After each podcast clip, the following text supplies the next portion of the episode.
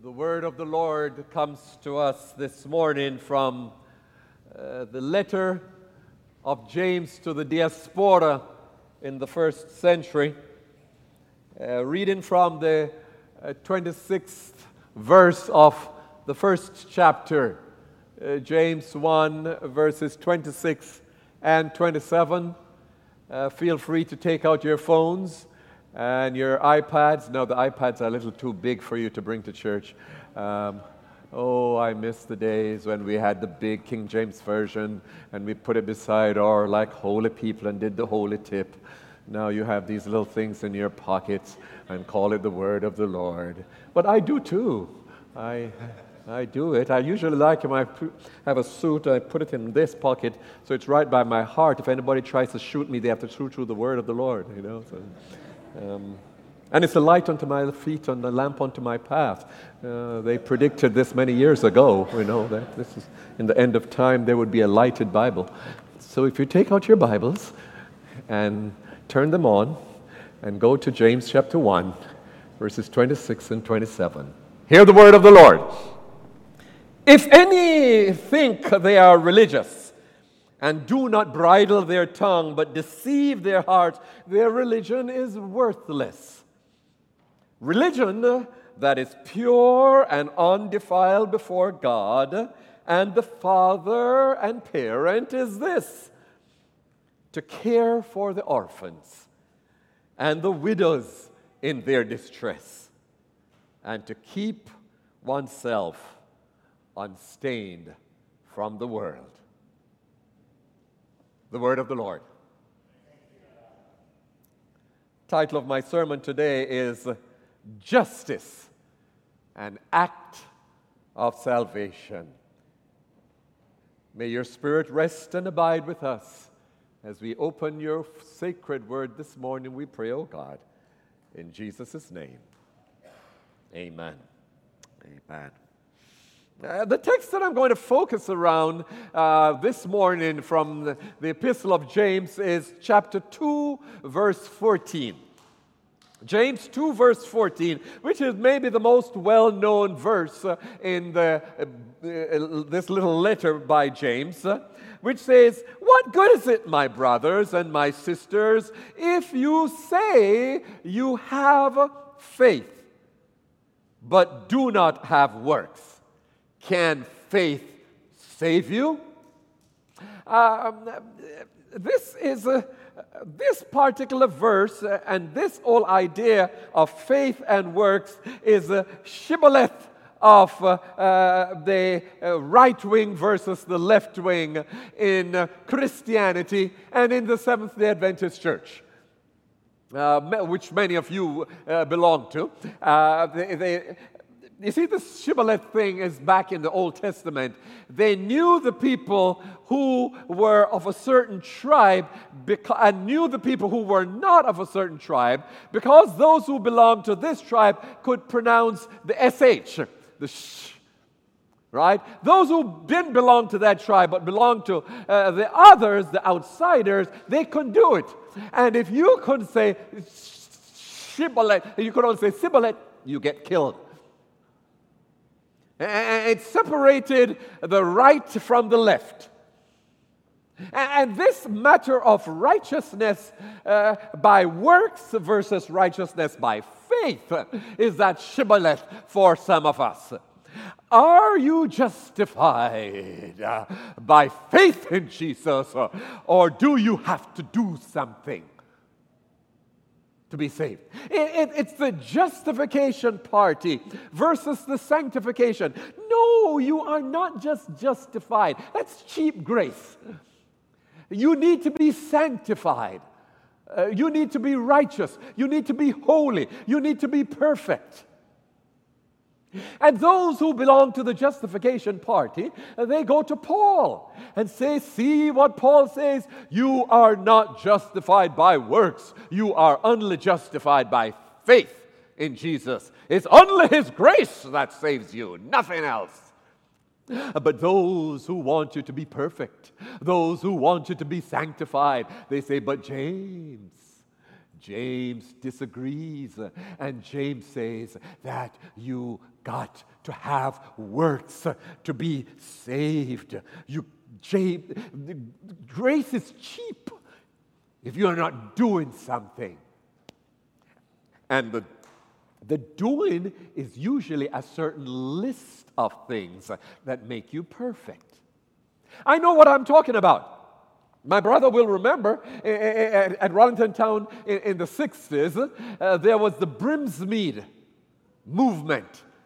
Some of you old timers may remember that. And Brinsmead taught that you need to be absolutely perfect.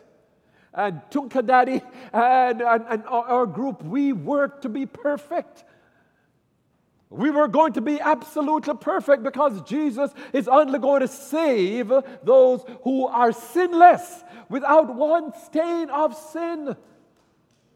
And we were going to be among this 144,000 people who are going to have no sin, but just perfect.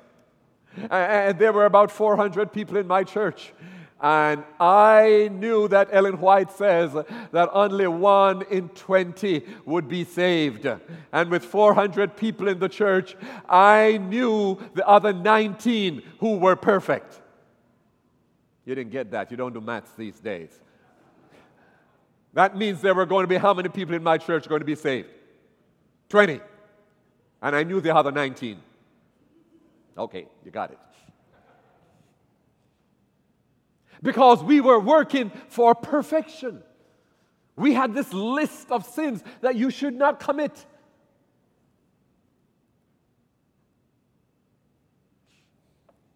There are many who are thinking that that even in our church today and in Christianity in some places, they think that's what James is talking about. And there were people like Luther, Martin Luther, the great reformer of the 16th century. He didn't like James because he says, James says you're justified by doing things, by works. But Paul says, no, you're justified by faith. And anything it doesn't, James doesn't uplift Christ. Therefore, James should not even be in the Bible, but he didn't want to throw it out. What he did was throw it to the back of the Bible, kind of the back of the bus. You know, it's, it's not as important. And there were some other books in the Bible, you know, that were, that were in the kind of put to the back uh, as well. Um, uh, let's see. Um, which is this one? Um, uh, the, uh, the, Ruth. Not Ruth, um, Esther. Did you know that Esther doesn't mention the word God? Did you know that? Now, if you were putting a Bible together, if this church had to vote the canon, and we bring a book in there that doesn't mention the word God, you think we would put it in there? Nope. You have to have God in there. We, we, we dictate what book's supposed to be in the Bible. So, like Luther, they didn't, that wasn't good. But, oh, oh, of course, Songs of Solomon had a hard time getting in there because it talks about sex. And God doesn't believe in sex. Uh, you know how God got the Songs of Solomon in the Bible? He made them think that it's talking about God and the church. And somebody said, Oh, it's not about sex, it's about God and the church. Hey, it can go in the Bible. And God just laughed in heaven and said, I got sex in the Bible. But we, we, we determine. So we look on James and it says, No, you need works. And we say, Uh uh-uh, uh that can't be in the Bible. No way. Because Paul says, and Paul is the final authority.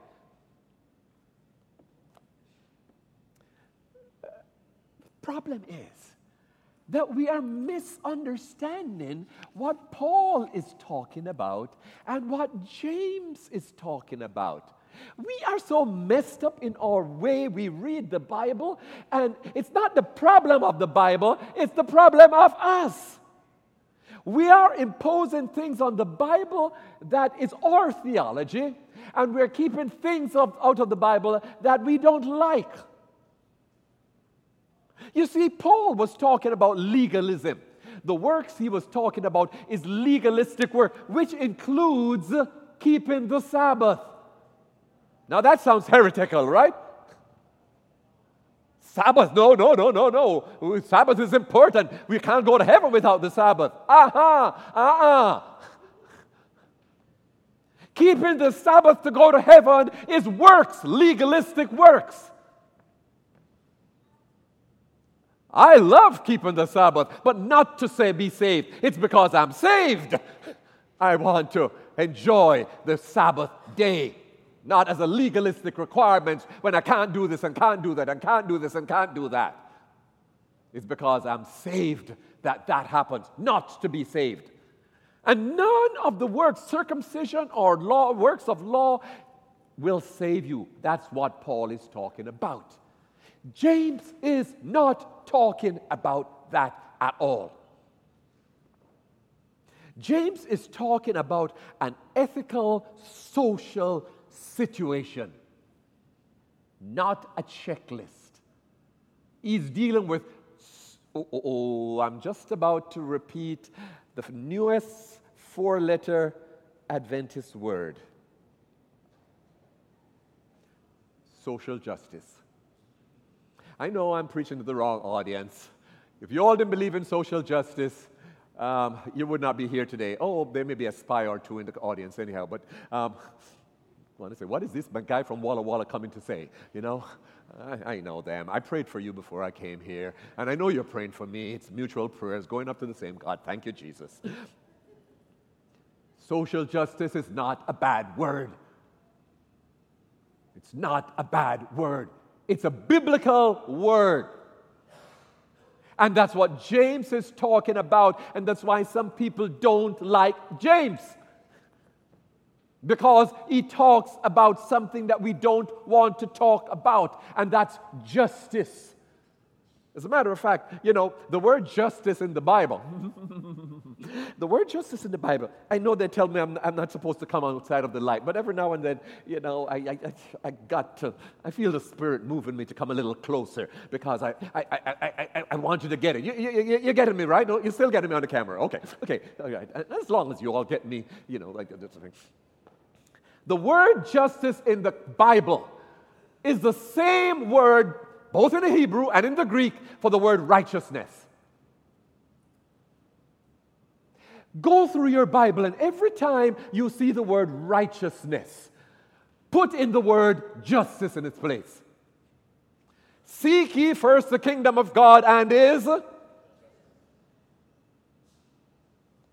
righteousness, right? And all of a sudden your mind go to this little righteous, holy, little sainthood thing, right? But change that word, which is the same word. Seek ye first the kingdom of God and is justice. Makes a difference. Makes a difference. The Bible is all about justice. So anybody who says this social justice is not Adventist or it's not Christian, they are heretics. Because for God, justice is more important. Now we're going to see that in just a minute. Just a minute. Because this true religion that James is talking about, as I read in the primary scripture there, religion that's pure and undefiled before God is taken care of the widows and the orphans. Why does he mention widows and orphans? It's a symbol of the weakest and the poorest and the most marginalized in society. The widows had no husband to take care of them, the orphans had no father. They were at the bottom of the totem pole. And for James, that is pure, pure religion. Sharing with those who don't have, especially those way at the bottom. And this parallels the Old Testament prophets, you know. Turn with me, um, you don't turn now, you click or something like that, uh, to, to, to Hosea. To, no, let's take Amos. Let me skip Hosea. Amos chapter 5, verse 21 to 24. Amos 5 21 to 24. Here is the pure religion that the people of Israel thought about. They're going to go to church. And I know some of you came to church here just because you haven't been to church for four weeks and you don't want God to zap you. You know, you need to come and worship. You know, you need to come and pray. I haven't been to church. I better do that because I oh, suppose Jesus come tonight. I don't know what I'd do, so I better come to church. And hear what God says in verse 21 I hate, I despise your festivals. I don't take delight in your solemn assemblies. Oh, of course, this morning wasn't too solemn. They were playing a guitar and drums and all of that. That's not very solemn. All right. Uh, maybe that's why you do it because God hated the solemn one. Uh, all right. So be it. You offer me burnt offerings, grains offerings. I will not accept them. The offering of well being of your fatted animals, I'm not going to look on them. Take them away from me, the noise of your song, not going to listen to the melody of your harps. What do I want? Verse 24 Let justice roll down like water, and righteousness like an ever flowing stream. That's what I want, not your nice worship service. I even took off my three piece suit and thing, you know, a nice dress, just so I could dress down a little bit. Uh, No, but really to represent my Asian people. Justice for people and immigrants. I'll come back to that. If you want to leave now, feel free to do so. Because I'm coming to it, all right? What do I do? Oh, uh, look, look, look, look, look, look, look at Micah. Micah chapter 6. Micah chapter 6, verse 8. As a matter of fact, he starts in verse 6. What shall I come before the Lord? How shall I bow down myself, burnt offerings, sacrifices? Will the Lord be pleased with all these offerings and tithes and, and all the things that I do? Uh, I've given you my firstborn. He has told you, O mortal man, what is good and what does the Lord require. If if God should come here today, if I should ask here today, what does God require of you as Christian people. I'm talking to the Christians now. Uh, as a matter of fact, the, the, the Christian Adventists, what was God require of you? I know when I was growing up, I would have told them, oh, uh, he wants to make sure that you keep the Sabbath day holy.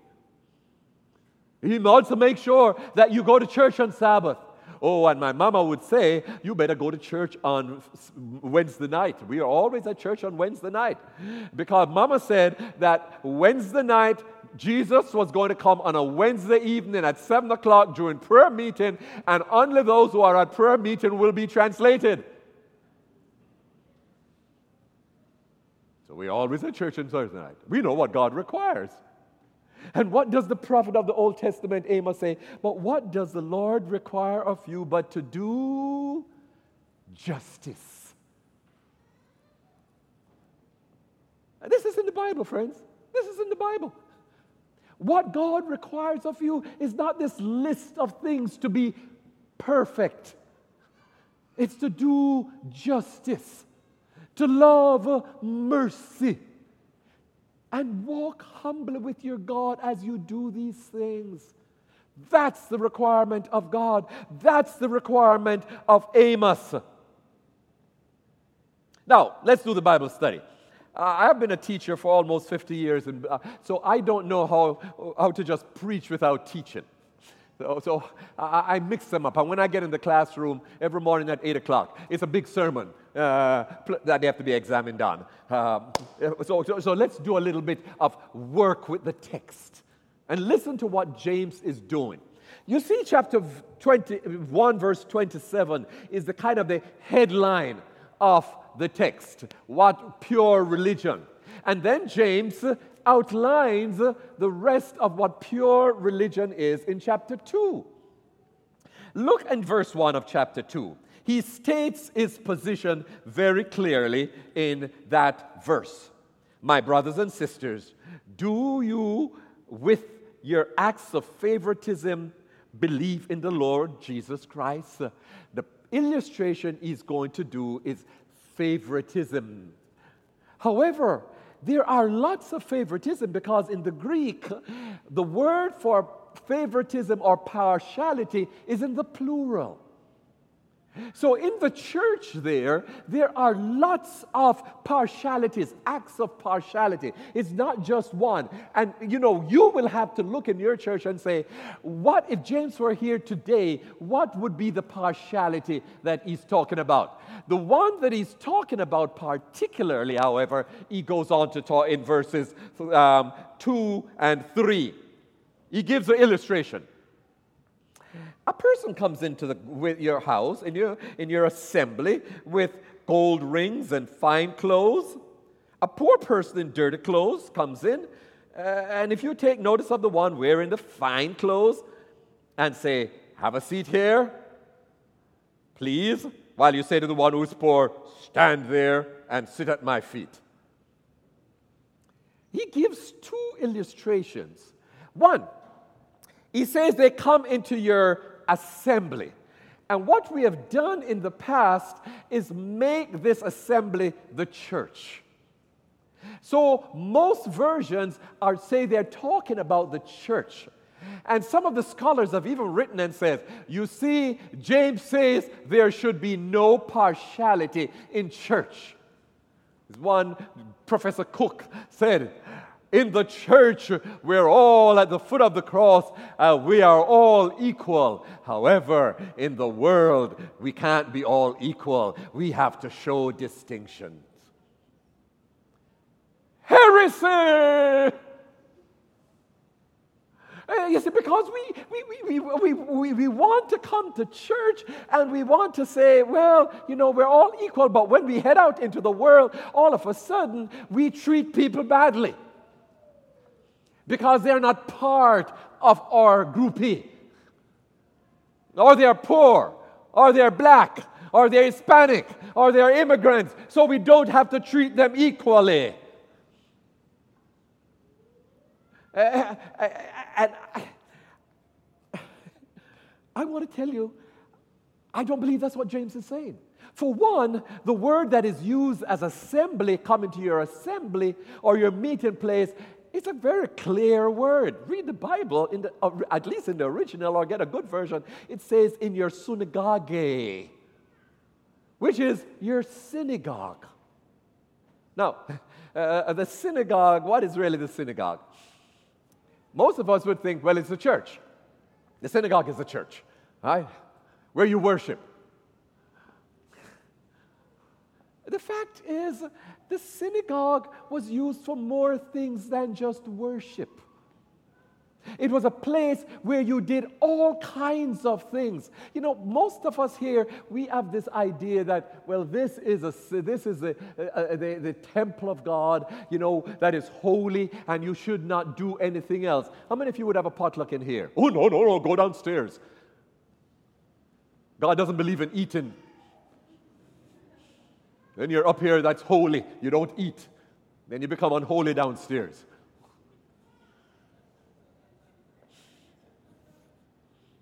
A political meeting? Would you have one here? Yes, you all would. You're heretics, anyhow. what about school? You know, it, it bugs me a lot that we open these sanctuaries for one hour each week. It's, uh, and we do nothing else in it. But come in here, and we don't want it to go more than week, uh, an hour because you have your roast in the oven bacon. So you hate black preachers like me that is going to go overtime.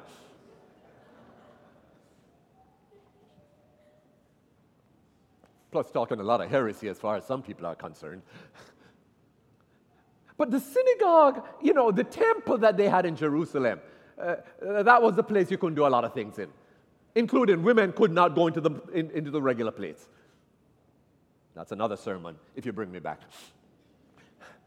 But the temple was like that. The synagogue, however, was a place where you did a lot of things. Almost anything you could do it, including worship. And what God, Jesus, really wanted the church, it was to be like that. Because he said to the woman of Samaria whether she should worship in Jerusalem, Gerizim, and she says, God, um, you know, really, it doesn't matter. Wherever God is, you can worship. Under the mango tree, like what we're going to have in heaven, 12 different kind of mango on the tree of life, you know, the, you didn't get that one, went over your head. Uh, in Africa under the mango tree or in a synagogue or in a place like this, uh, God can be worshiped. So the synagogue in the time of James was not only used for worship. I would like to suggest that the, what James is talking here is about a courtroom. It was a judicial setting, and I prove it. I have here with me uh, two texts from a rabbinic document uh, that was in a judicial setting. As I read it, think of how it parallels this situation in James. It says, one, the first one. The first one says, How do we know that if two come to court, one clothed in rags, the other in fine raiment, worth a hundred money, they, the court, should say to the him, the well dressed man, Dress him like you, or you dress like him. In other words, when you come to court, the rich man should not look wealthy, rich, and the poor man look poor. Either the rich man dress well, uh, poor, or the poor man dress wealthy, so there is equality. That comes from one rabbinic document. Here's the other one.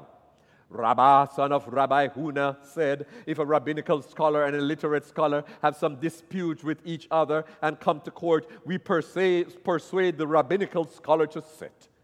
And to the illiterate person, we also say, Sit. And if he stands, it matters not.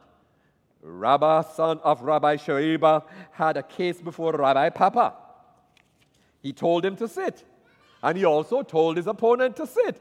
But the court attendant came and kicked the poor illiterate man and made him stand up. To make that distinction. This is exactly the case that James was talking about where you come to court and you show distinctions by making one dress wealthy and the other one dress poorly, or you make the rich man sit and you make the poor man stand. And of course, when judgment is given, it's not justice because you are going to be give judgment for the rich man over the poor man. And James says that is wrong. As a matter of fact, he goes on in verse 5. And he says, Listen, my beloved brothers and sisters, has God not chosen the poor in the world to be rich in faith and, do, and, promise, and to those who love him the kingdom? Here's to the kingdom. We have a problem. We have a problem, friends. Uh, and the problem is that we will not accept the fact that the God is on the side of the poor and He has an option for the poor. He has a preferential option for those who are poor. Nowhere are you going to find that God says, uh, I prefer the rich and the rich as a place in the kingdom. You're not going to find that. Even though in many of our churches you find that you have this wealth of Christian churches, health and wealth gospel. And you don't hear much about God wants you to take care of the poor. Here in this chapter, he is saying, I'm on the side of the poor and the marginal. And yet we don't preach that. How many fundamental beliefs we have? Now 28. Is any of those fundamental beliefs is that you have to take care of the poor and the homeless and the sick and the suffering and the marginalized? It's not there. It's not there. And I've been pushing for it for years. Not for God, that is as important and more important than some of the others that we have.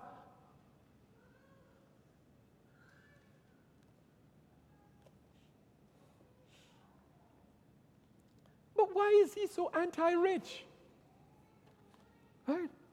Why is James so anti rich? Verse 6 and 7 explains it. As I said, just read Scripture. Just read Scripture. It says, You have dishonored the poor, it's the rich that oppress you. It's not they, they who drag you into court. They blaspheme the excellent name that is invoked over you.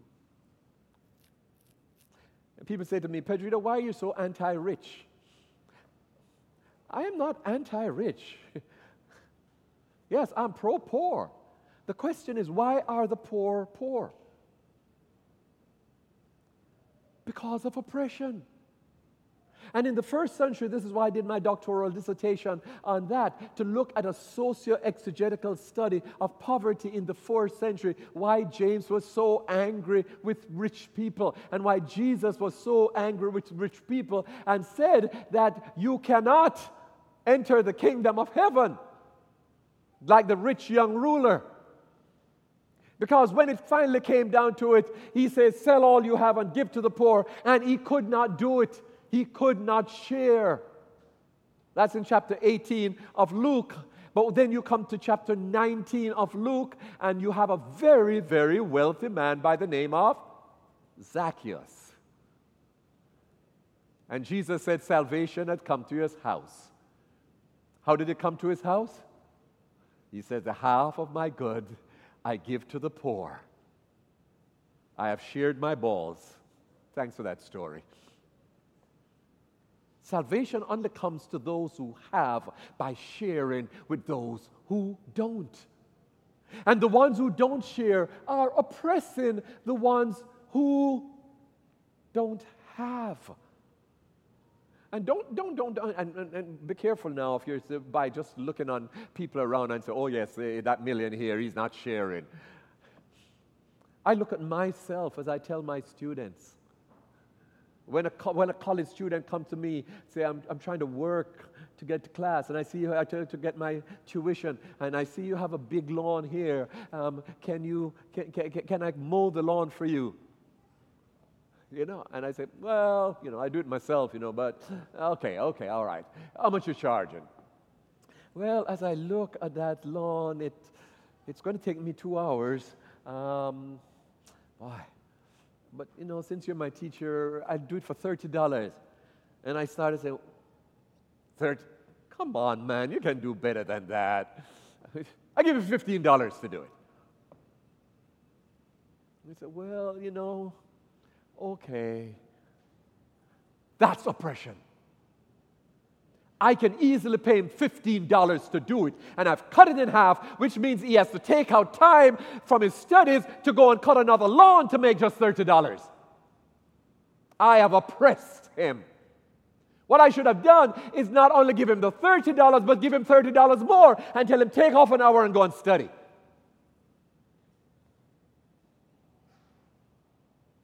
Because I have it. And most poor people are poor because of oppression like that. And it was worse. And I could go on and on. If you get my book, you will see how widespread it was. There was no rich person in the time of James that was not an oppressor, that was willing to share.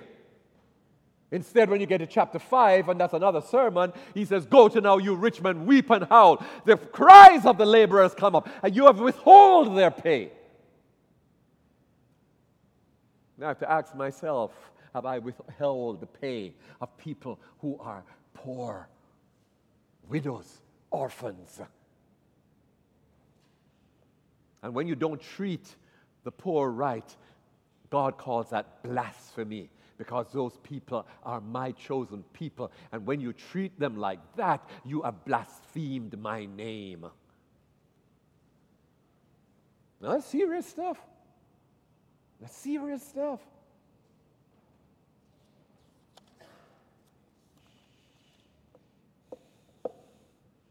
And so serious God takes this. If you go down to verse 9 of chapter 2, where he says, If you show partiality, you commit sin and you are convicted as a transgressor of the law. Now tell me, where in, where in Scripture do you find one of the Ten Commandments is, Thou shalt not show partiality? Anybody? Can find it? We pride ourselves as Seventh day Adventists that we keep the Ten Commandments. And those people prided themselves that they kept the commandments. They were Jewish people. They prided themselves that they kept the commandments. And they even said, when, when James said to them, But you're showing partiality, in verse 8 it says, But we love our neighbor as ourselves. That's why we're treating these poor, these rich people, you know, who are treating the poor badly. They're our neighbors, so we're being kind to them. You know, we, we bring them uh, to church and we treat them very nice. I, I, evangelists, uh, we know about that. You know, we, I remember in Puerto Rico, I was preaching a sermon similar to this on James, and I was talking with a bunch of pastors, and we, I was telling them how we do this and show partiality in our evangelistic meetings. The tent is packed with people, and we see somebody from society, right, you know, a rich person in, in society or, or a politician in society, and we bring them up, and the church is packed, and there are some poor people who came early so they could be close to the pastor, and we tell them, Move, move, move. Don't you see important people are here? Uh, uh, we, we do it a lot. And the person who was preaching, was, was um, translating for me at that time, I didn't know a lot of Spanish. Somebody told me afterwards, and then when it happened the second time, and he would not translate. The first time he translated totally wrong because he didn't like that. He didn't like me telling pastors that they were committing sin, you know. And, and the next time, and he, he tried to do that, I repeated myself. And he still repeated the heresy. And I repeated myself. Uh, and he still repeated the heresy. Uh, uh, until I got him to change. I would not move on until he says showing partiality, even under the evangelistic tent, is wrong. We have to challenge ourselves. Because James says that showing partiality is not one of the Ten Commandments, but he equates it with two of the Ten Commandments that are serious. One is the commandment says, You shall not murder. And in our society, that's the worst commandment. Murder? No, you don't murder. You murder in this society, boom, or they hang you, or they give you injection. And some people are just dying for blood for people who murder. It's the worst sin in our society. In the church, it's adultery. As a matter of fact, anything has to do with sex, homosexuality, adultery, all of that, we're ready to read you out of the church. James used the murder and adultery, and he says, But you who show partiality. As a matter of fact, where, where's that text here? Uh, verse 10. Verse 10. It says here, For he who keeps the whole law but fails in one point has become accountable for all of it. Uh, uh, what, uh, all of you old time, I don't know if you have been Adventist about 15 or more years. Just put up your hand. Okay, so you know, what does this text is the key text for this? Which commandment? Y'all don't talk in this church? You need to bring me back here so I can make them black, so they can talk out to me. Uh, did I hear it? What, what commandment? The fourth commandment. No. You see, even at Walla Walla, which is almost all white, not all white, we, we, we're coming. I teach them how to talk back to me. I can't preach without I hearing a little bit of sound back there. Which commandment do we use for this one? Fourth commandment. I know I, I, that's not good enough. I want to hear a little bit more. Uh, say Sabbath or fourth. Which commandment do we use for this text? All right, now I feel like I'm in church. Now I can start preaching. How much time I have? 30 minutes? the fourth commandment. This text is not even talking about the fourth commandment. Uh-uh. But we like to use it, and we like to use it on people that keep Sunday, right? Oh, you keep all the other nine, but you're not keeping the Sabbath commandment. Therefore, you are breaking all of them. Have we ever thought that when James is saying that, he's saying you could keep all the Ten Commandments, but you show favoritism and you don't take care of the poor, you have broken all of them. That's what he's saying here. Not taking care of the poor, showing partiality is breaking the commandment. You are condemned as a sinner.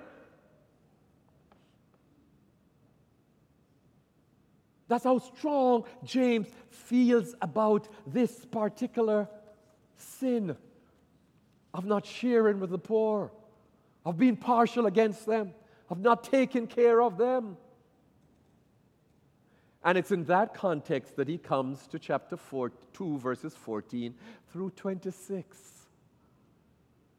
24, where he says, What if a person says he has faith, but he doesn't have works? What is the works he's talking about? It's not this perfectionism that I thought I was doing in the 60s in Jamaica. As a matter of fact, if we only read verse 15, he tells us, why don't we read the Bible in context? Instead of picking out a text here and a text there, but just read the Bible. Verse 15 says, If a brother or a sister is naked and lacks daily food, and one says to them, Go in peace, be warm and eat your fill, do not supply their needs, what good is that?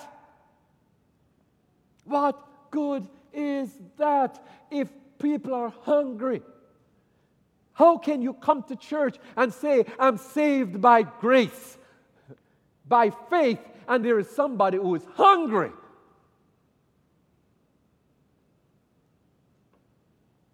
You leave church and go and vote for people who are not taking care of the poor. Sinner!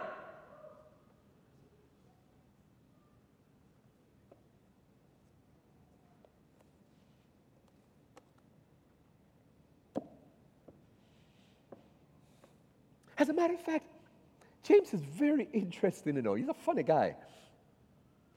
He uses some illustrations and he used the one of Abraham, but he also uses the one of Rahab. The Bible is a dangerous book, you know. And he not just say, and look at Rahab who took care of the Israelites. He says, Rahab the prostitute. How many prostitutes are here today? Um, oh, you all don't identify the prostitutes in your church, right?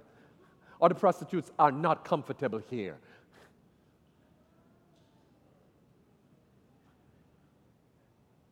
Not comfortable with prostitutes and homosexuals, gays, lesbians, uh,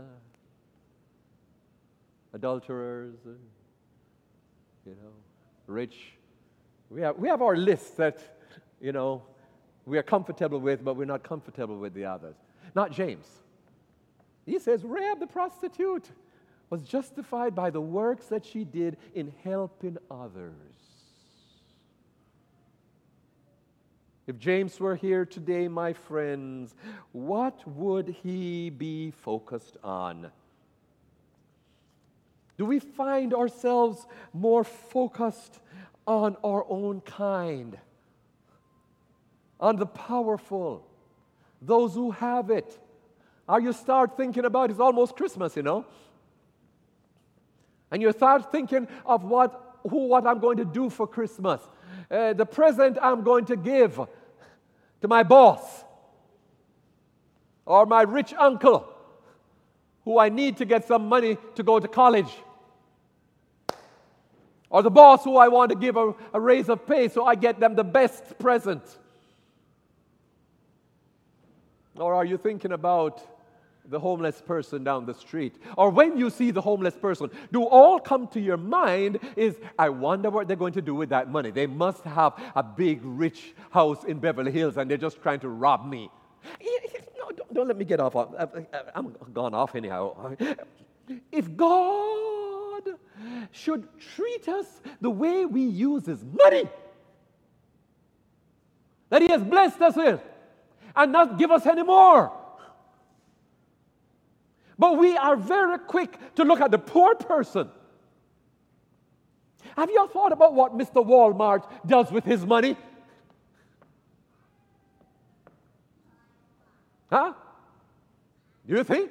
You, are you making a big deal about it? I'm not going to shop at Walmart anymore eh, because he doesn't pay his workers right? But a poor person on the street, you start judging them that they must be misusing the money and they're going to use it to drink something. How many of you took your pay and you went and bought pop? I'm going to stop paying my secretary because she likes pop. Too much sugar in there, anyhow. I like pop too. If James were here today, What would he be saying to us on how we treat people? How do we treat people in the church? The person who goes to our academies that can afford that versus the poor person who go to the public school. How would he treat that? The kid on welfare. Are they comfortable in this church? Are they comfortable in any of our churches? Do we highlight them, bring them upon the platform, let them sing, let them know this is their home? How do we treat that black or Hispanic, Asian, struggling worker versus the hard working native Caucasian? Oh, we say, oh, you see how hard they work. Need to give them, encourage them. We stop to think that they just never had the role model, they never had the mama. I would not be here today. My brother Hugh would not be here today had we not had the mama who we had. We didn't pull ourselves up by our own bootstraps. God pulled us up using mama who says, Boys, you can make it. And by God's grace, I am going to help every kid because some kids don't have boots and some don't have straps. He calls us to share the immigrants. Saying at the church, we were looking for a church pastor, and there were some people there making a big noise. We don't want any pastor that's going to preach politics. Too many people are talking in the church about immigrants. That's politics. Well, I better close my Bible because this is a political book, if that's politics.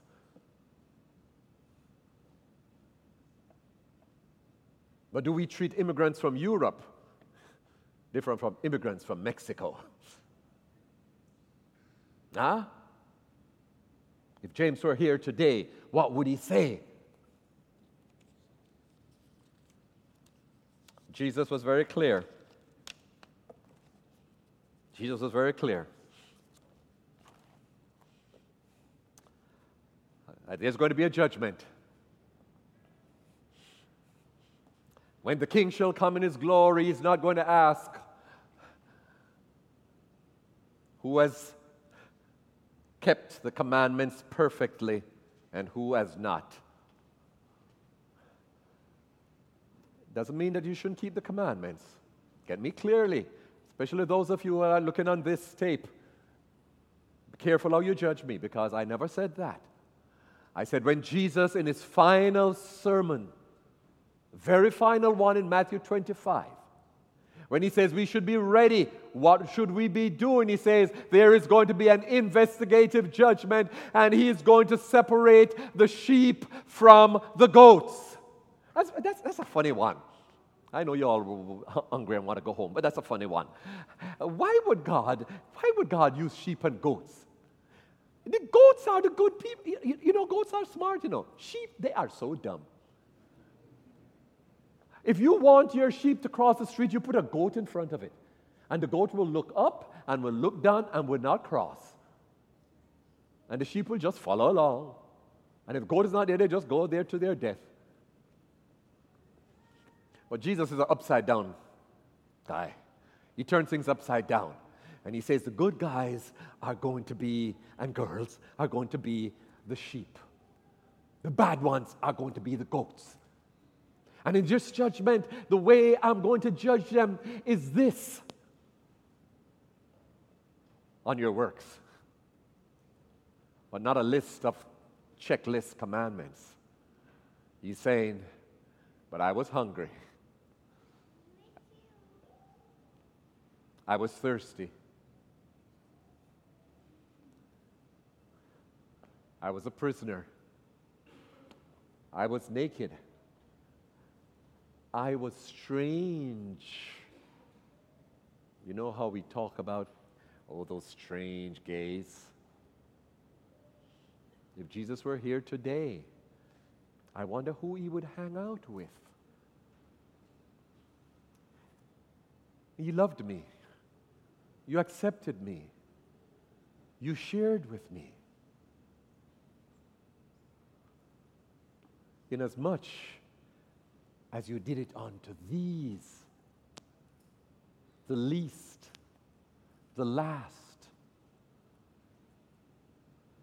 the lost, the marginalized, the minoritized, inasmuch. You have done it unto me.